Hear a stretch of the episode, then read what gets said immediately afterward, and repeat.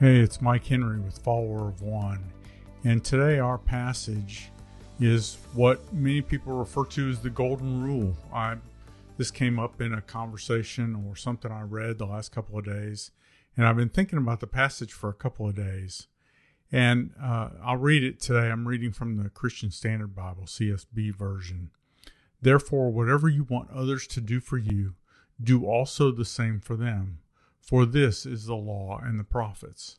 Jesus is summarizing the entire Old Testament in this phrase Do for others what you would want them to do for you. Whatever you want them to do for you, do that for them.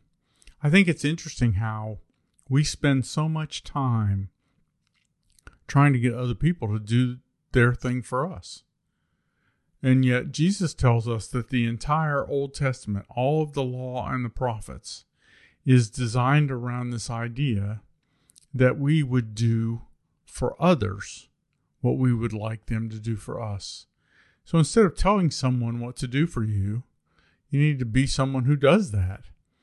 Um, what would you want uh, your employees to do? Or what would you want your boss to do?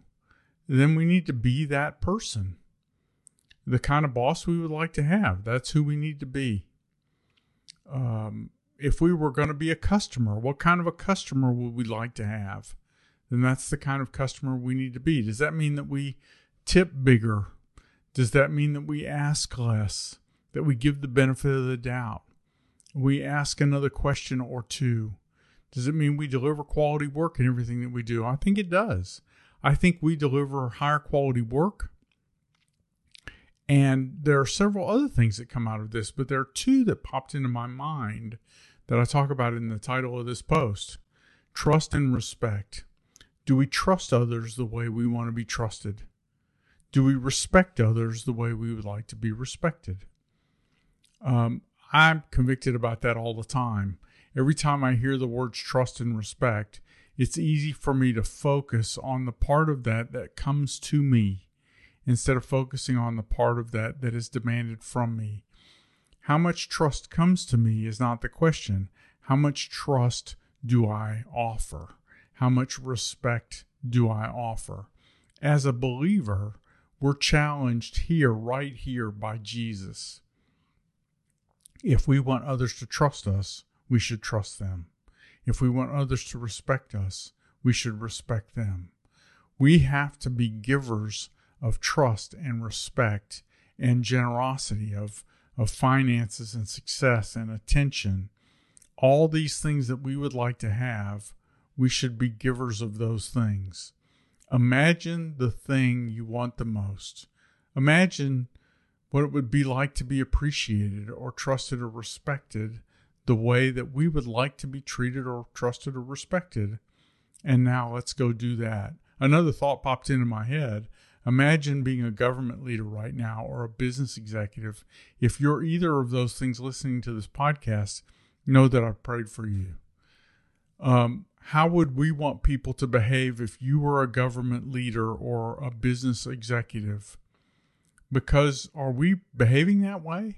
When I read about riots and other things that are happening, I hope that Jesus followers are remembering that Jesus told us whatever we want others to do for you, do also the same for them.